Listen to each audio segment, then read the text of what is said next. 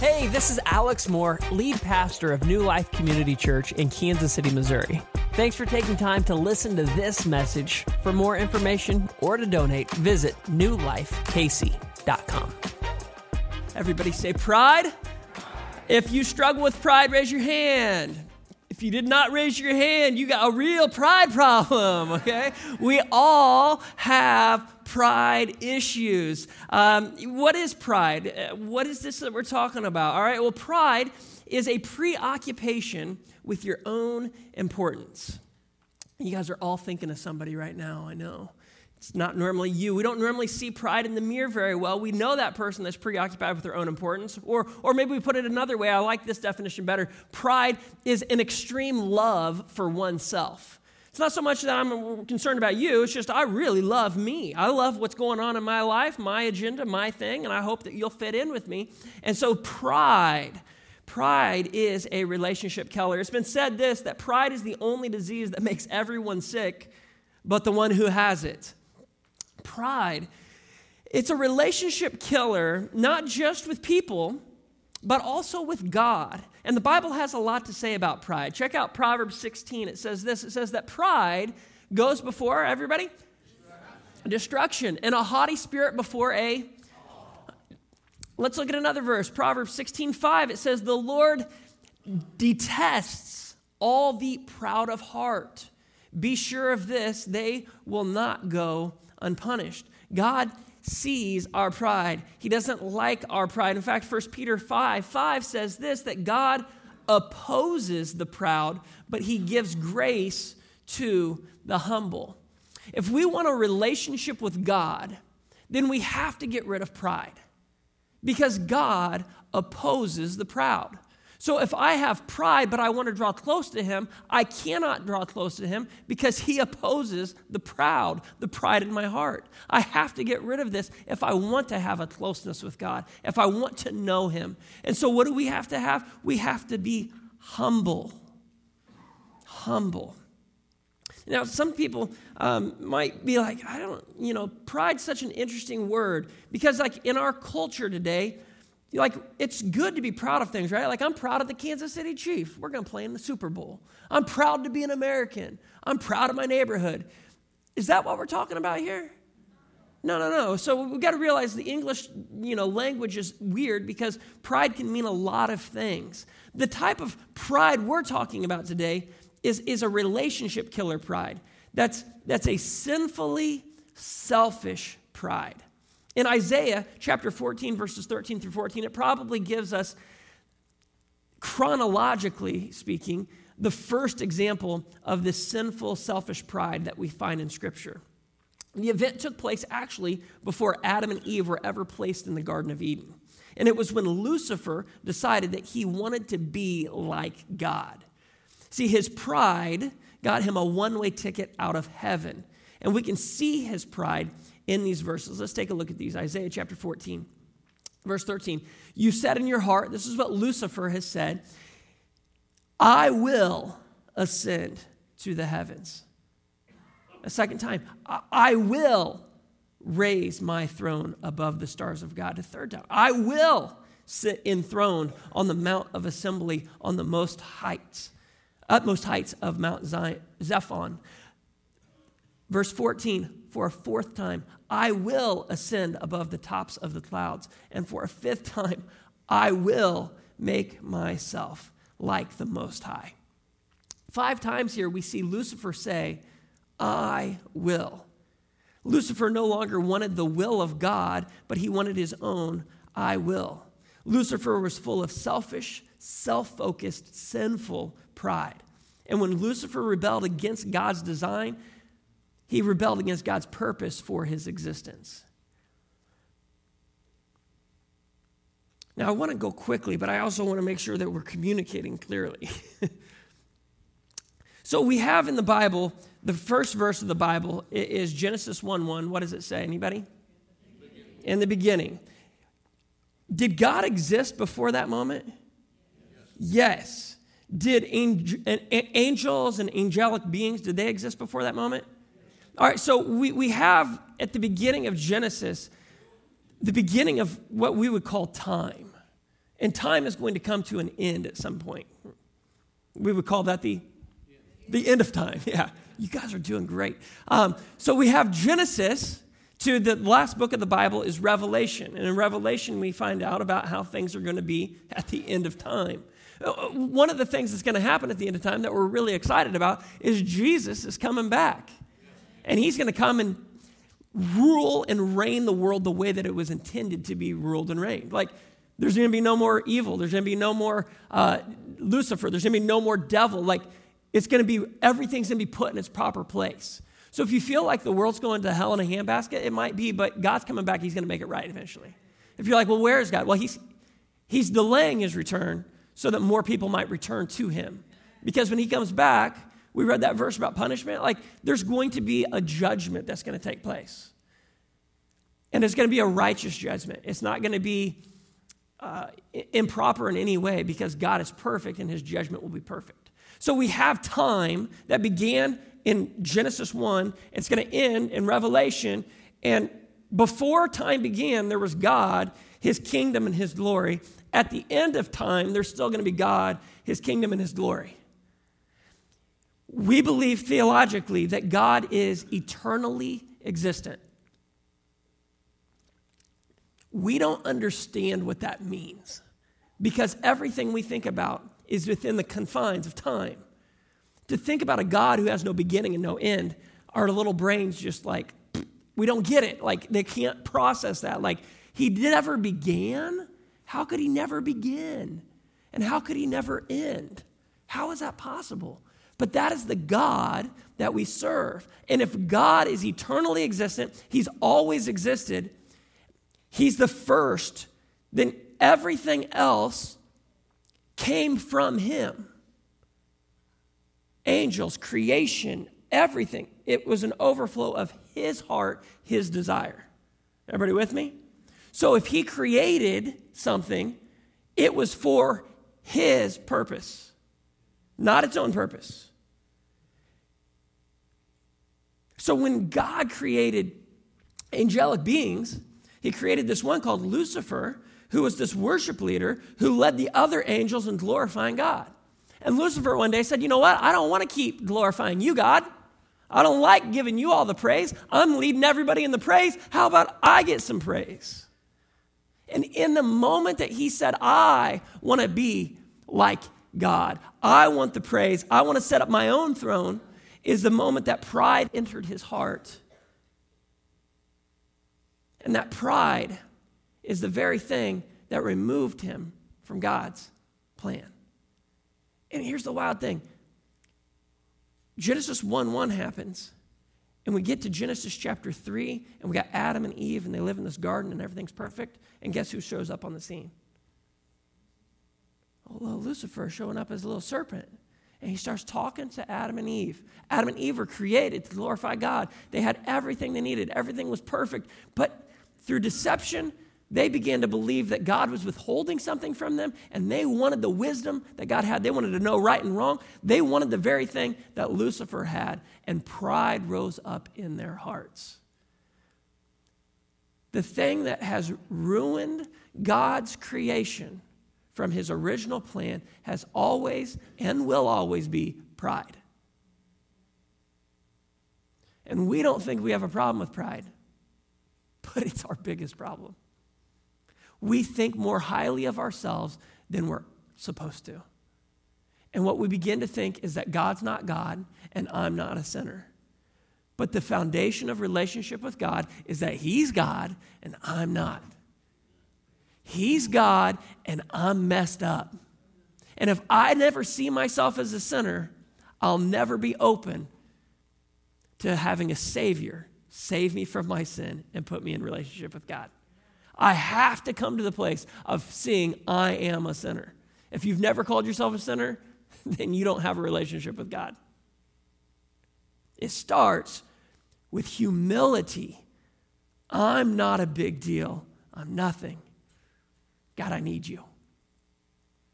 God resists the proud, but draws near to the humble. See, pride, pride is all about my glory, and humility is all about God's glory.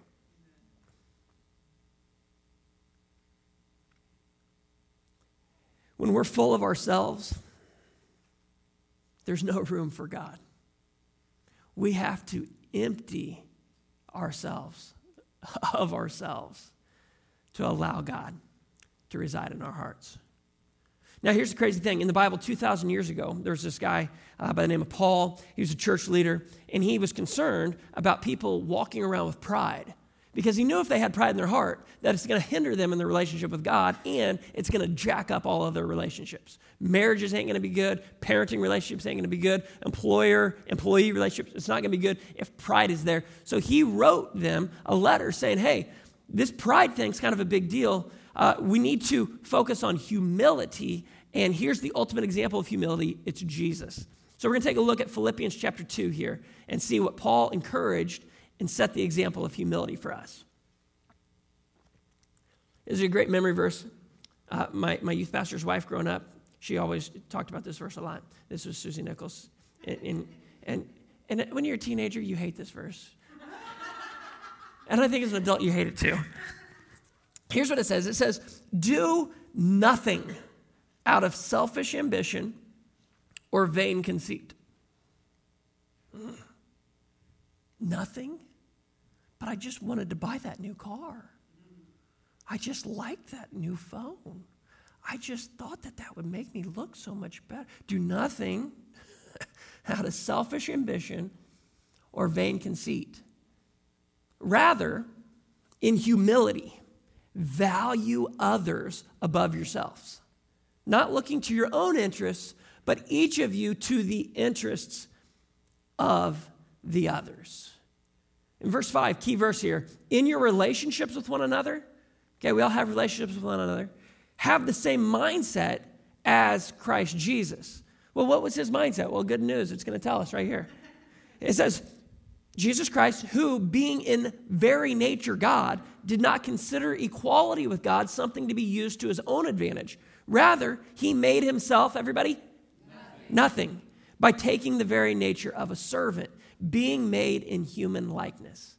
And being found in appearance as a man, he humbled himself. He became obedient to death, even death on a cross. Therefore, God exalted him to the highest place and gave him the name that is above every name. That at the name of Jesus, every knee should bow in heaven and on earth and under the earth and every tongue acknowledge that Jesus Christ is Lord to the glory of God the Father. Verse 5, it said, In your relationship with one another, you're to have the same mindset as Christ Jesus. Jesus humbled himself. He did not have a preoccupation with his own importance. He did not have an extreme love of himself. In humility, he valued others above himself and laid down his life for them. And that's what you and I are called to as well if we want to have relationships the way that God intended. We are called to put aside our love of self. We're called to value others and look to the interests of others. As I was preparing for this message, I read a story uh, from 1986. There was these two ships in the Black Sea off the coast of Russia, um, and they collided hundreds of passengers. I believe the toll I, I read was over 400 passengers died as they were hurled into the icy waters below. And as people were wondering, like, what happened? Was there like a radar malfunction or was there thick fog? What was going on? How could these ships have collided? There's like technology to have avoided this. Well, the investigation showed that the captains were aware of each other's presence, but neither one of them wanted to turn. They wanted the other ship to turn. And so they just kept on their course. One was a freight liner, the other was a passenger ship. Freightliner hit it, and the passenger ship, they said, sunk within 15 minutes. They didn't have time to get out. Lifeboats, nothing. Guess what Russia did? Both of those guys got arrested. And duly so, because it was their pride they refused to yield to another person. And I think that that's the most ridiculous story, but then I think about relationships I have. And I'm unwilling to yield so often. Because I'm right. And I don't need to yield. They need to yield. And sometimes just because you're right doesn't mean that you don't have to yield. Put aside our love of self, value others, look to their interests. It's what Jesus taught us.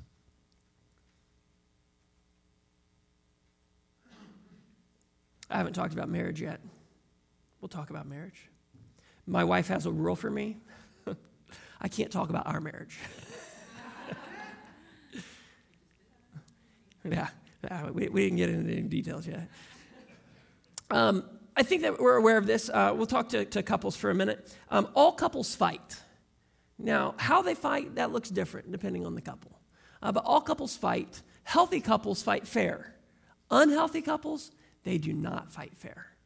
And if we are going to have relationships in our marriage that are to reflect God, which is pretty crazy because um, Jesus said that, that marriage, the idea is that the two shall become one, that there's a leaving of their parents and a leaving to one another. And like, we don't think about this, but marriage is all about formation. The two becoming one. This is a formation process. So if you thought, no, I just get to be me in marriage. No, no, no, no. You're changing.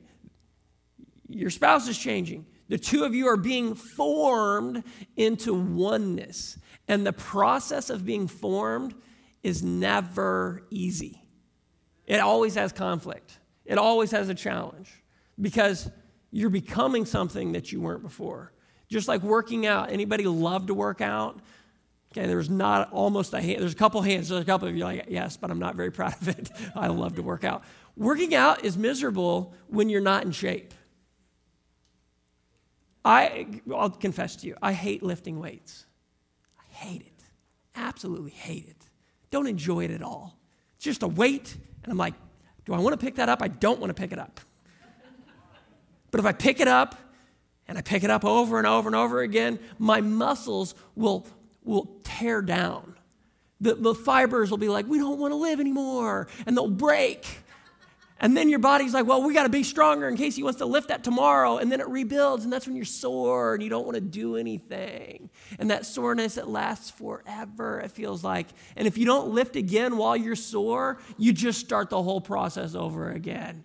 And it's miserable. Formation, we don't enjoy formation. Formation is, is difficult, but we all need to be formed and marriage is one of the things God uses to form us into the image of Him. And so I want to just give you three rules for fighting fair if you're married here. James chapter 1, verse 19 through 20. Everyone should be quick to listen, slow to speak, and slow to become angry. Why? Uh, because human anger does not produce the righteousness that God desires. In your relationships, you want to start to fight fair. Number one, you need to stop to listen carefully. Everyone should be quick to listen. I can't tell you how many times that my wife uh, said, Are you listening to me? And I heard that, but apparently there were words before that that I did not hear. Um, you know, I thought she knew that I was looking at my phone, which meant I wasn't listening to her, but apparently that's not how things work. Uh, if we want to have good relationships, we need to stop to listen carefully. It's so easy for us in a world of distraction to get distracted by the TV or YouTube or Netflix or whatever's going on, and we ignore the people who are most important in our lives. Um, my, my kid's uh, playing basketball. Uh, he's eight years old. And so, man, I go to practices with him. It's like dad and son time. It's great. And like I'm there and I'm focused on him and I'm not on my phone. Until one week. And I was like, I need to get a couple things done on my phone. I've been helping in practice, I've been leading drills in practice. He sees me, he's out there dribbling, he makes the eye contact with me. I'm letting him know, I'm with you, bro. I love you. Keep your head up dribbling, get the arm, you know, I'm coaching him. So last week I can't go to practice. My wife takes him to practice. On the car ride there, I couldn't even believe this. He says, Mom, are you going to watch me practice? And she's like, Well, of course. I'll watch you practice. Now, my wife brought a book. She's not going to watch like I am. She's going to read her book. She says, I'm probably going to read my book. And my son, I could not believe this report. Said, well, dad just plays on his phone the whole time. What? I go into eight hours of practice, and in one, I was on my phone, and that's the one that he remembers.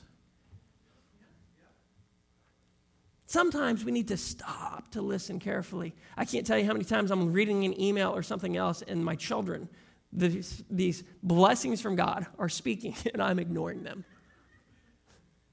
I don't know what they're saying. The worst part is sometimes I don't care what they're saying. and what does that mean about me? I need to stop to listen carefully to them. Proverbs 18:2 says that a fool finds no pleasure in understanding, but delights in airing his own opinions. I don't want to be that kind of husband. I don't want to be that kind of father. I don't want to become that kind of pastor.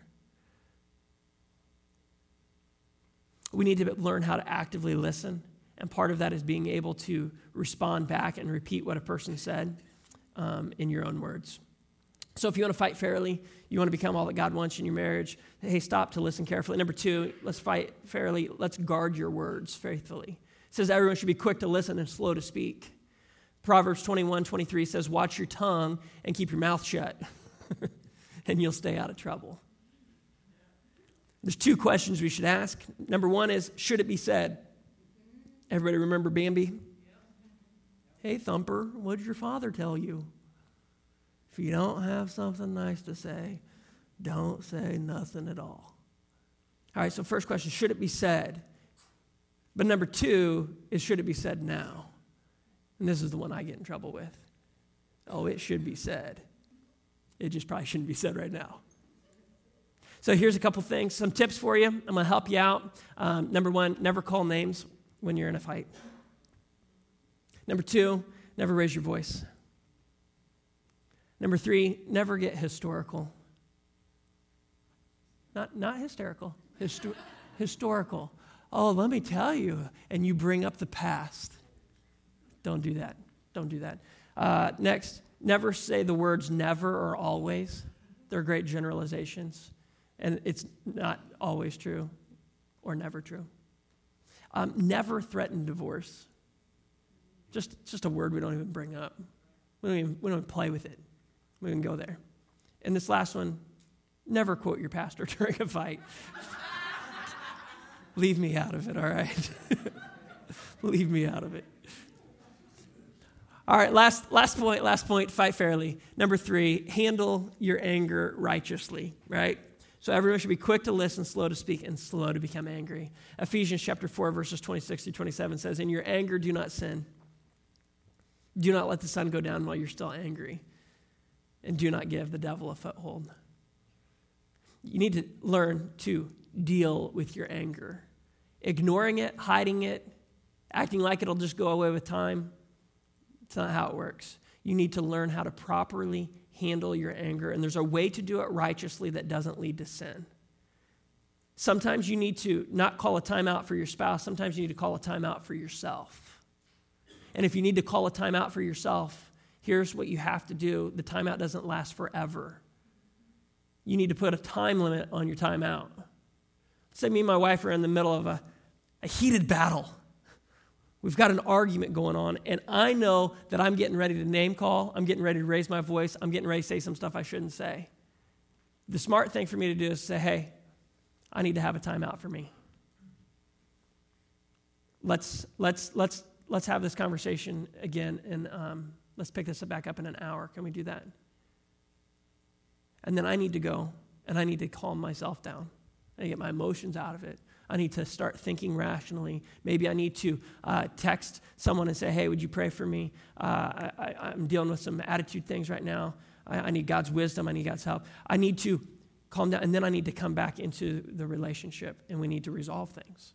Okay? We don't just ignore it forever, but a timeout for my own sake is positive so that I don't do more damage in the moment because I'm not self controlled. Deal with your anger righteously.